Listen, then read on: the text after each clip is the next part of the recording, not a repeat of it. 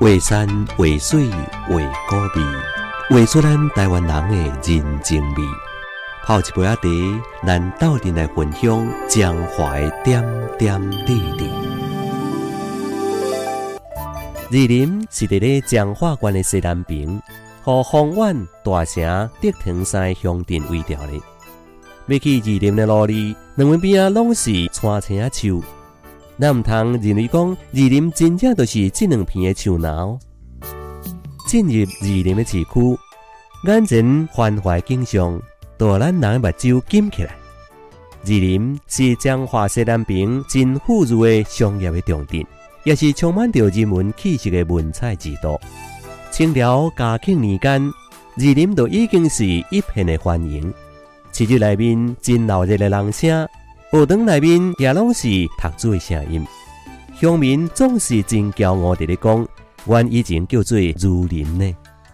台湾史上，二林有过辉煌的记录。伫咧一九五二年，二林正感谢农民不满日本唐商。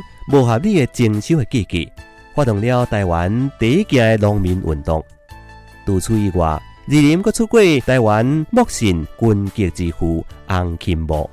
当年洪钦茂为日本留下归国，在个调查之下，二林国中木信队称霸了十三届木信的冠军，围进日本甲台湾。到了寒天，带着丰富咸分的海风吹过来。落伫咧落水溪沙质的土里，变成了葡萄生长的天堂。伫咧光美桥停止客座采购进前，二林就千公顷的葡萄结出了台湾八成以上的葡萄酒。龙以上文甲武，二林竟然当有这款特殊的协调，也展现出活泼的生命力。